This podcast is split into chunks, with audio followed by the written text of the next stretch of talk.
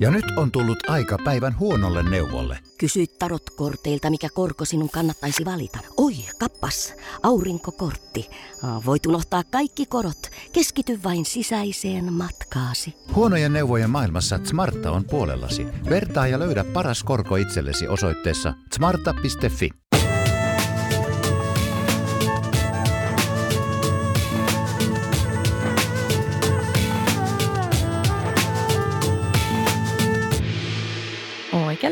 lämpimästi tervetuloa mukaan Viisas sydän podcastiin. Mun nimi on Monika Mäkitalo. Meillä on tänään vieraana Jaana Hakanpää. Jaana on henkisen hyvinvoinnin ohjaaja ja hän on erikoistunut tietoisuustaitojen koulutuksiin ja metsäkylpykoulutuksiin. Eli Jaana on kouluttanut Suomen ensimmäiset metsäkylpyohjaajat. Jaana, mit, mitä on metsäkylpy? Metsäkylpy on tietosta läsnäoloa metsäluonnossa. Eli me mennään metsäluontoon, meidän aistit, näkö, kuulo, haju, maku, tunto avoimena ja käytetään siellä meidän aisteja. Ja me mennään sinne myös niin, että me ollaan läsnä itsessämme, itsellemme ja sille luonnolle – kaikelle sille, mikä on totta siinä hetkessä siellä luonnossa. Eli viedään meidän huomio niihin luonnon kauniisiin pieniin yksityiskohtiin siellä luonnossa. Ja sitä samalla me saadaan sieltä itsellemme myös ne luonnon hyvinvointivaikutukset. Ja luonnollahan on valtava määrä hyvinvointivaikutuksia meille. Ja metsäkylvyssä me jätetään kaikki suorittaminen, kaikki arvosteleminen – kaikki saavuttaminen pois. Eli me ollaan läsnä tässä hetkessä siellä luonnossa. Mistä kaikki alkoi? Eli kerroit tuossa aikaisemmin, kun juteltiin, että 2013 sulla oli muutoksen vuosi elämässäsi. Mitä silloin tapahtui? Joo, oikeastaan kaikki lähti liikkeelle siitä, että mä oon toiminut noin 25 vuotta aikaisemmin äh, ihan muissa tehtävissä, eli olen ollut suunnittelupuolella, olen toiminut kouluttajana siellä ja tuntiopettajana. Ja sitten tosiaan mä sairastuin keuhkoistani vakavasti. Ja mä tulin siihen tilanteeseen, että mulla ei ollut oikeastaan muuta vaihtoehtoa, kun lähtee miettimään elämääni, että mitä nytten.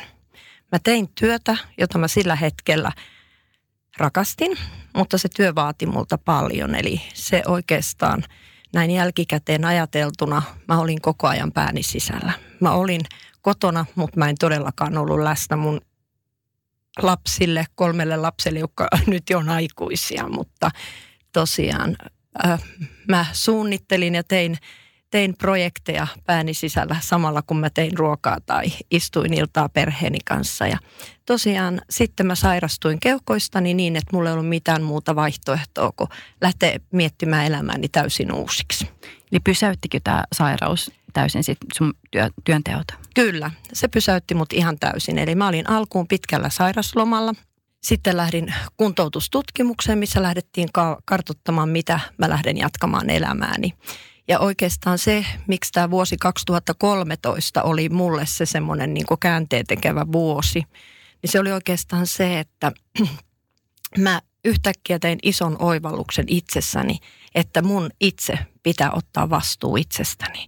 Niin henkisestä hyvinvoinnista kuin fyysisestä hyvinvoinnista. Eli mä en voi mitään ulkoistaa kenellekään, vaan mun pitää olla vastuussa siitä, miten mä voin. Ja sitä kautta mä lähdin itse prosessoimaan itseeni. Eli mä, mä lähdin sitten tonne aika voimakkaasti omiin kaikkiin tunteisiini, kehon tuntemuksiin, niin mitä, kuinka paljon asioita mä olin tavallaan painanut sinne takoalalle ja mitä mä en ole uskaltanut käsitellä. Ja siihen, että mä rakensin ne omat rajani niin kuin mä halusin ne pitää. Koska mä olin niin sanotusti kiltityttö, mä liusuin niistä omista rajoistani ja mä en niitä todellakaan pitänyt, vaan mulla oli hirveä tarve, hyväksynnän tarve. Eli mä halusin tulla hyväksytyksi niin kuin me kaikki ihmiset halutaan tulla. Mutta mulle se oli tosi voimallista. Eli, ja sitten vielä mä olin sellainen, että mä olin helposti niin syyllistyvä. Mä kannoin syyllisyyttä itsessäni, tosi voimakasta syyllisyyttä. Eli tavallaan mä en sanonut ei asioihin, mä, mä huomasin aina sanovani kyllä kaikkeen, vaikka se asia ei ollut sellainen, mistä mä pidin edes. Ja tosiaan 2013 mä lähdin prosessoimaan näitä ja mä uskalsin sukeltaa niihin mun pelkoihini ja tavallaan oivalsin, miksi mä olen sairastunut keuhkoistani. Eli keuhkoihin, keuhkoihinhan kasaantuu sitä surua ja mulle se oli iso oivallus, kun mä oivalsin tämän. Minkälaista surua sulla oli ollut? No siellä oli oikeastaan varmaan monesta asiasta kasantunut niitä surua. Se oli kasantunut siitä, että mä en ollut uskaltanut esimerkiksi olla se, kuka mä halusin olla ja millä tavalla mä halusin olla minä. Vaan mä olin rakentanut sen minän ihan jostain toisen, toisten lähtökohdasta. Ja sitten siinä oli kasantunut elämän varrella erilaista surua. Mä huomasin siellä, että semmoisia tilanteita, mitä mä en jotenkin ollut käsitellyt, vaan mä olin työntänyt ne pois. Ja tiedetään tunteet, nehän tulee meille eteen, jos me ei niitä käsitellä. Ne pomppaa sieltä meistä ja ne kasaantuu meillä johonkin kehoon. Millä sä lähdit sitten parantamaan itseä sitä, minkälaista hoitoa sait? No oikeastaan mä lähdin ihan siitä. Mä lähdin silloin sitten 2013, löysin hyvinvointivalmentaja kaksivuotisen koulutuksen. Ja ensimmäinen vuosi oli ö, pohjautu hottiin, eli hyväksymis- ja omistautumisterapiaan ja mindfulnessiin, eli tietoisuustaitoihin. Ja tietoisuustaidot oli se, miten mä lähdin tavallaan kohtaan. Ne oli mun työkaluni, miten mä lähdin itseäni kohtaan. Eli mä lähdin olemaan läsnä tässä ja nyt itselleni.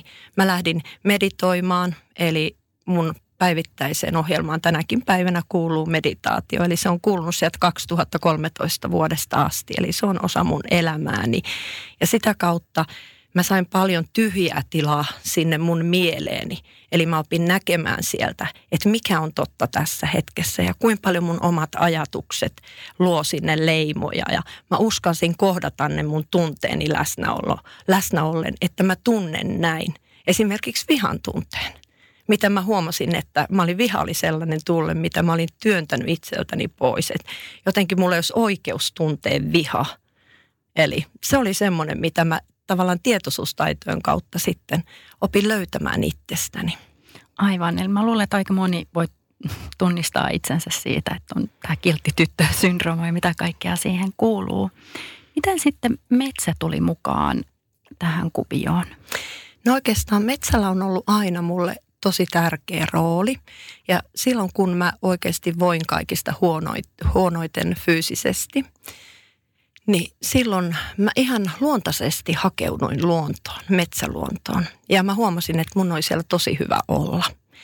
Ja sitten mä pikkuhiljaa mä huomasin, että kun mä tein meditaatioita, niin mä pysähtyin luontoon tekemään meditaatioita. Eli siinä vaiheessa mulle käsitys Singring Joko – mistä metsäkylpy tulee, niin oikeastaan oli täysin utopia. Tämä oli maan, mitä multa luontaisesti tuntui tosi hyvältä ja olla siellä luonnossa. Ja mä lähdin tekemään pitkiä vaelluksia ne mun vaellukseni oli sellaisia, että mä saatoin istua luonnossa pitkän aikaa jonkun kiven päällä ja vaan tutkia luonnon yksityiskohtia ja oikeastaan siitä luonto tuli, koska sitten mä huomasin, että se luonto elvytti ja se paransi – ja se antoi mulle sisäisesti ihan valtavasti voimaa. Niin siitä luonto oli mulle niin semmoinen yksi iso parantava elementti.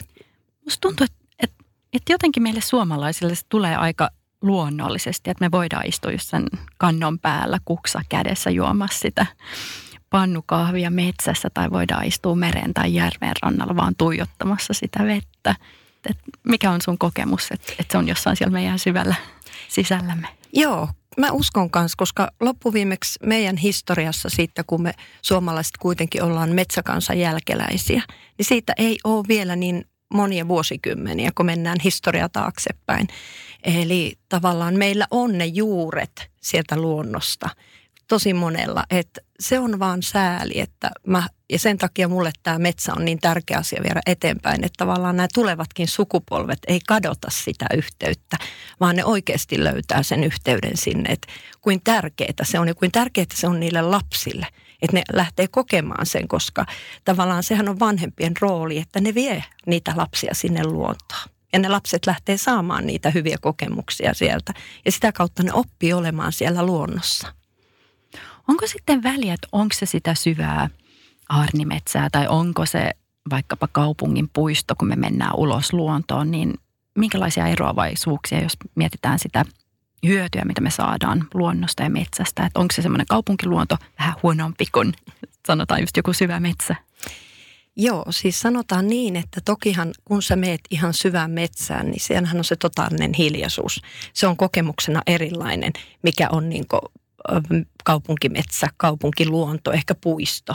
Mutta se, että jos sä oot vaikka töissä ja sulla on oikein hektistä aikaa töissä, niin myös se, kun on tutkittu luonnon hyviä, hyviä, hyvätekeviä vaikutuksia, niin on todettu, että myös se puisto – pystyy antamaan sulle jo niitä hyvätekeviä vaikutuksia. Se, että sä oot vaikka siellä se 15-20 minuuttia, niin sä pystyt taas ihan uudella tavalla menemään sinne töitten äärelle. Eli tavallaan sun stressitila laskee sun kehosta ihan välittömästi, kun sä oot vaan siellä luonnossa läsnä, niin että sä et ole pään sisällä, et mieti niitä projekteja, et mieti niitä työasioita, vaan oikeasti istut puiston penkillä, istut nurmikolla, jos on kesäaika tai puun juurella ja hetken aikaa hengittelet tietoisesti syvään ja sen jälkeen alat kuuntelemaan, mitä sä kuulet, mitä sä näet, alat tutkimaan luonnon värejä, alat tunnustelemaan juurakkoa, sammalta, jos löytyy puistosta tai nurmikkoa tai puuta. Eli oikeasti oot tietoisesti. Mä haastan teitä kokeilemaan sitä. Halaatko Jaana puita? Joo, kyllä mä halailen puita. Kyllä voin määritellä itseni aika ajoin puitten halaajaksi, mutta enemmänkin kuin vielä halajana, niin mä oon sellainen, mikä nojaan selkäni puuhun ja mä hengittelen sen puun kanssa. Koska musta se on tosi voimauttava kokemus. Eli mä, anteeksi, ihan tota noin niin, metsäkävelyllä lähimetsässä, niin pysähdyn yleensä aina jonkun puun luokse ja pistän selkäni sitä puuta vasten ja kuvittelen, miten mä hengitän tuolta ylhäältä ilmaa sisään niin sen puun latvojen kautta. Ja sitten kun se ilma tulee minuun, niin se tulee sieltä puun rungon kautta ja sitten mä taas ulos hengityksellä hengitän sieltä puun juurien kautta syvältä, syvälle maahan ja teen tällaista hengitystä eli sen puun kanssa yhdessä. Okei, eli toi on ihan mahtava harjoitus, mitä kannattaa pistää tonne korvan taakse, Joo. Että, koska hengityshän myös pitää meidät läsnä hyvin vahvasti tässä hetkessä. Siitä, että, että sä olit lähtenyt harjoittelemaan mindfulnessia tai tieto, tietoista läsnäoloa sekä aloit liikkumaan vähän enemmän sit luonnossa ja metsässä, niin siitä jollain tapaa sitten alkoi syntymään tämä metsäkylpy ja metsäkylpy ohjaajakoulutus.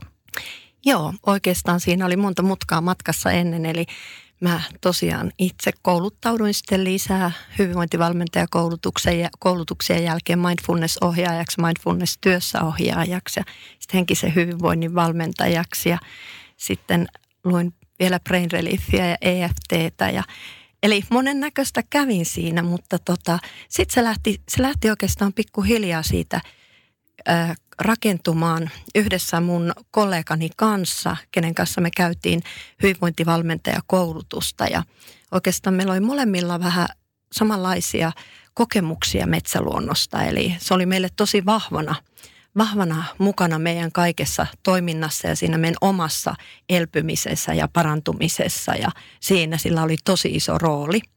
Ja oikeastaan siitä me lähdettiin sitä kehittelemään ja miettimään ja tutkimaan ja pala palalta rakentamaan. Eli siellä oli sitä pohjatyötä jonkun aikaa ennen kuin se tavallaan tuli siihen koulutukseksi sitten. Milloin teillä oli ensimmäinen koulutus? Meillä alkoi ensimmäinen koulutus 2018 keväällä maaliskuussa. Tampereella. Ja uusia on vielä nyt tulossa. Joo, meillä on tällä hetkellä vielä Jyväskylässä menossa koulutus, josta valmistuu äh, uudet metsäkylpyohjaajakoulutukset lokakuussa. Ja Tampereella on tällä hetkellä menossa, josta valmistuu metsäkylpyohjaajat sitten helmikuussa ensi vuonna. Ja ensi keväänä alkaa Tampereella ja pääkaupunkiseudun lähettyvillä sitten uudet koulutukset. Nyt kun me liikutaan siellä luonnossa, liikutaan metsässä, niin mitä se tekee meidän keholle ihan fyysisesti? Joo, ihan fyysisesti, jos me ajatellaan, niin jo semmoinen 15-20 minuuttia, että me ollaan tietoisesti läsnä siellä luonnossa niin, että me ei olla, mä kutsun niin sanotusti täällä päämme sisällä, mm. eli ajatuksissa ja niissä työkiireissä tai ei anneta meidän ajatusten viedä meitä menneeseen tai tulevan suunnitteluun tai pohdintaan, vaan ollaan läsnä siellä luonnossa, niin tosiaan se 15-20 minuuttia niin meidän kehossa lähtee stressihormonitaso laskeen, meidän verenpaine laskee, meidän hengitys rauhoittuu ja tasaantuu. Eli tosi paljon fysiologisia vaikutuksia jo siihen, että meidän keho rentoutuu ja rauhoittuu. Eli jos kärsii stressistä, niin 20 minsaa. Kyllä. Se hoitaa jo aika paljon.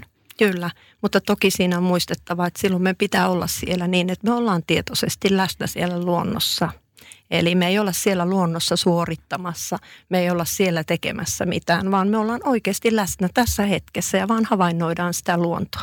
Eli meillä ei myöskään ole kännykkä kädessä? Ei. Yksi tärkeä asia, mikä metsäkylvyssä on ryhmillä aina, niin ensimmäisenä on joko kännykät pois tai lentotilan. Ja sitä mä haastan aina ihmisiäkin, kun ne lähtee sinne luontoon. Niin ei tarvi kännyköitä, ei tarvi aina ottaa kuvia – vaan voi oikeasti vaan ottaa sen kokemuksen ja aistimuksen itselleen. Tuo on varmaan semmoinen juttu, että se pitää oikeasti just päättää etukäteen, että nyt mä en koske tähän puhelimeen seuraavaan 20 minuuttia, enkä ota kuvia, vaikka tulisi karhu vastaan. Kyllä, näin on. Mitä sitten tapahtuu vähän enemmän, sanotaan henkisellä tasolla, mitä luonto opettaa meille? No luontohan on valtava iso opettaja meille, jos ajatellaan, että kun me ollaan luonnossa paljon, niin me tavallaan päästään lähemmäksi meitä itseemme, meidän syvintä olemusta. Ja jos me jo ajatellaan sitä, että luonto, miten se keväällä opettaa meille sen, että se joka kevät on valmis kasvattaa uutta, lähtee uuteen kukoistukseen. Joka kesä se kukoistaa siinä täydessä kukoistuksessa – joka syksy se on valmis tiputtaa kaiken turhan pois, ravistelee ne lehdet, kuivuneet lehdet pois. Ja taas talviajan se luonto lepää. Eli mustahan tämä on semmoinen ihmisenkin sykli, mikä ajattelee, että mitä mekin tarvitaan. Meidän pitää olla välillä valmis päästään irti turhista asioista. Meidän pitää välillä levätä, jotta me ollaan valmiita ottaa uutta vastaan. Ja me pitää taas olla valmiita uuteen kasvuun ja uuteen kukoistukseen luonnossa on tosi paljon, tosi tärkeitä opetusta meille, mutta se vaatii se, että me ollaan läsnä, me pysähdytään ja me nähdään ne, mitä luonto meille antaa. Mitä sitten luonnon elementit, kaikki tuuli, vesi, ilma, maa, miten me voidaan hyödyntää niitä, kun liikutaan luonnossa? Me voidaan niitä hyödyntää juuri meidän aistien avulla. Eli se, että me pysähdytään ja tunnetaan, miten tuuli tuntuu meidän iholla – me voidaan antaa tuulen kuljettaa oksistoa puissa ja seurata, miten ne puun oksat liikkuu tuulessa. Ja me voidaan seurata maan elementtiä, eli tavallaan miten me voidaan vahvasti seistä jalat kiinni siellä maassa. Me voidaan tehdä harjoituksia, että me kuvitellaan, että me ollaan yhtä vahvasti maassa kiinni kuin ne puut siellä luonnossa. Eli miten meidän jaloista kasvaa vahvat juuret ja myös me ollaan juurtuneena siihen maa, maan vahvuuteen. Ja me voidaan kuvitella sitä veden elementtiä niin, että me pystytään seuraamaan, miten se vesi liikkuu siellä, ainakin jos on järveä, jos on puro, jos on jokea. Ei tarvitse olla ihan pienikin puro, kun me voidaan seurata sen liikettä. Ja se on aika meditatiivista, kun sä pysähdyt seuraamaan sen veden liikettä tai sä pysähdyt kuuntelemaan sen veden ääntä kaikessa rauhassa siellä. Ja sitten vielä yksi asia, kun sä oot siellä luonnossa, jos sulla on vesistöä, niin myös se, että me katsotaan kauas siellä. Eli pistetään se katse välillä kauas sinne järven toiseen rantaan niin pitkälle kuin nähdään, niin sehän on myös meidän terveydelle tosi hyviä vaikutuksia. Jaana, miten sitten, kun sä oot liikkunut paljon luonnossa ja oot harjoitellut meditaatiota joka päivä vuodesta 2013, onko sun keuhkosairaus parantunut? Siis joo, sanotaan niin, että ei täysin parantunut, eli mä sairastan semmoista harvinaista kroonista sairautta, mutta on todella hyvässä kunnossa tänä päivänä. Eli tota, on, on saanut itseni, itseni sellaiseen kuntoon, että on ihan tuolta lääketieteelliseltä puolelta saanut ihmetystä, että, he eivät olisi uskoneet, että mä saan itseni tähän kuntoon silloin, kun mä sinne menin. Eli olin todella huonossa kunnossa, mutta todella, että sen takia haluan viedäkin näitä eteenpäin, koska mä oon niin elävä esimerkki siitä, mitä voi itse itselleen saada aikaan, kun oikeasti ottaa näitä elementtejä käyttöönsä elämässään.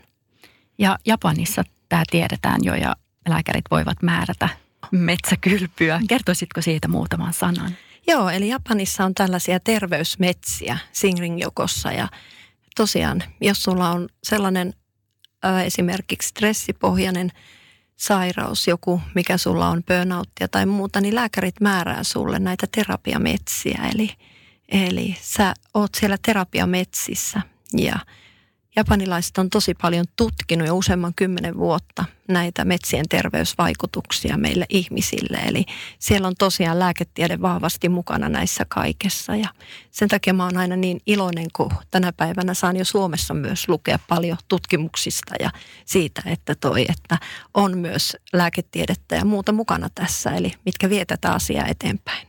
Luuletko, että meillä on vielä pitkä askel siihen tai lyhyt askel, että lääkärit määräävät metsäkylpyä? Tota, mä uskon, että loppuviimeksi ei sen välttämättä niin pitkä askel ole siihen, että, toi, että metsät on, metsäluonto on tullut meille tosi vahvana ihan sanotaan viimeisen vuoden aikana. Eli, tai sitten voi olla, että mä kiinnitän siihen nyt niin paljon huomioon, mutta mun mielestä siitä on tullut tosi paljon tutkimustietoa myös meillä ja siihen on tosi paljon kiinnitetty huomiota. Eli on tullut ihan päiväkoteja, mikä on rakennettu just luontopohjalle ja Eli just monennäköistä, mikä on tosi ihanaa. Onko vielä jotain, mitä haluaisit jakaa kuuntelijoille? No oike- oikeastaan mitä mä haluaisin jakaa kuuntelijoille, niin mä haluaisin ehkä jakaa sen, että, että tota, on tärkeää, että jokainen ihminen oppisi kuuntelemaan itseensä. Eli oppisi kuuntelemaan sitä pientä ääntä meidän sisällä, joka me niin helposti hiljennetään siellä. Eli me lähdetään suorittaa meidän elämässä niin paljon asioita ja se ääni ei pääse sieltä enää millään tavalla kuuluvaksi, koska meidän pää on täynnä niin kaikkea muuta.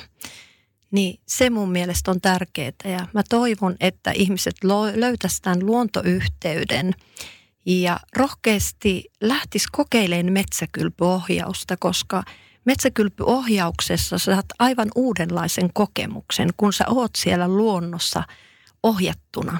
Eli sä saat antautua niille harjoitteille ja olla vaan läsnä siellä ja sua ohjataan turvallisesti koko ajan sen metsäkylpyohjauksen ajan.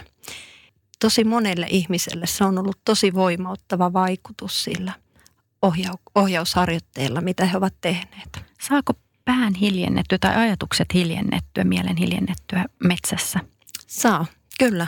Ja yleensä se on semmoinen asia, että toi, että kun me lähdetään ensi kertaa metsään, niin niin kuin tiedetään, niin kaikki vähän vaatii sitä treenausta. Eli kun meidän on mieli käynyt valtavalla tahdilla ja siellä on valtava määrä niitä ajatuksia ja mitä pyörii ja meidän mieli pyörii mennessä ja tulevassa, niin kaikki vaatii vähän. Eli kun me tehdään sitä ensimmäistä kertaa, niin voi olla, että meillä vähän väliä ne ajatukset vie, mutta kun me tehdään sitä useampia kertoja, niin pikkuhiljaa se alkaa aina tapahtua nopeammin ja nopeammin meillä.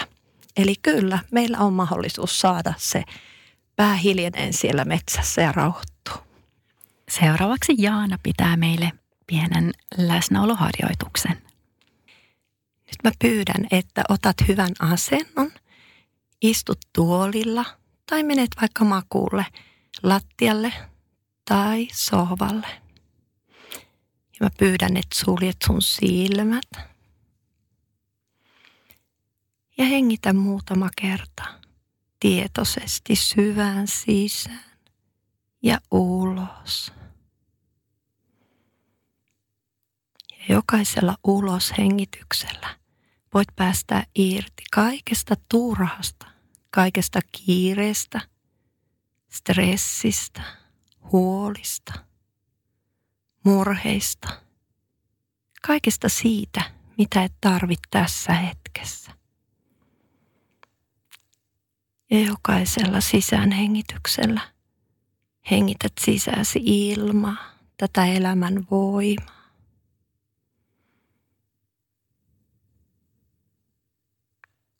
Ja voit hetken aikaa vielä havainnoida, Missä kohtaa kehossa hengitys tuntuu tällä hetkellä kaikista selvimmin? Se alue voi olla keuhkojen yläosa, rintakehä, pallean alue tai nenän alue. Ja vaan havainnoit hetken aikaa.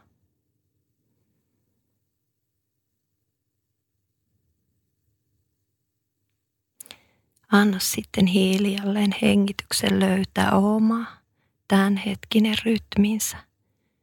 Ja anna hengityksen olla juuri sellaista kuin se on tässä hetkessä.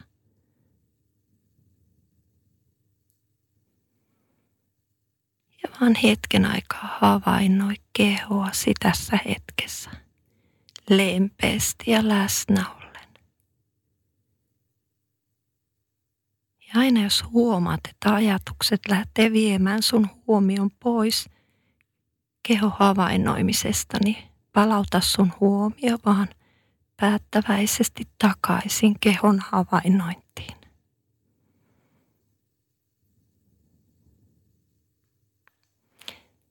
Havainnoi kehoa ja kaikkea sitä, mikä on totta sun kehossa tässä hetkessä.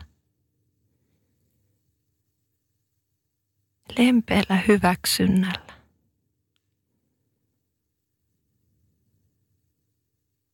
Ja kiitollisuudella. Kiitollisuudella tästä kehosta, joka sulla on tässä hetkessä. Kaikkinen yksityiskohtinen.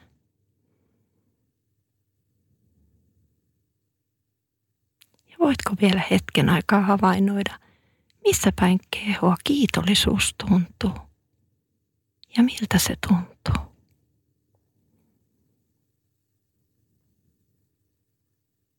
Minä kiitän sinua tästä pienestä tietoisuustaitoharjoitteesta, johon osallistuit.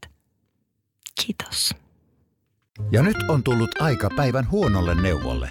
Jos haluat saada parhaan mahdollisen koron, kannattaa flirttailla pankkivirkailijan kanssa. Se toimii aina. Mm. Huonojen neuvojen maailmassa Smarta on puolellasi. Vertaa ja löydä paras korko itsellesi osoitteessa smarta.fi.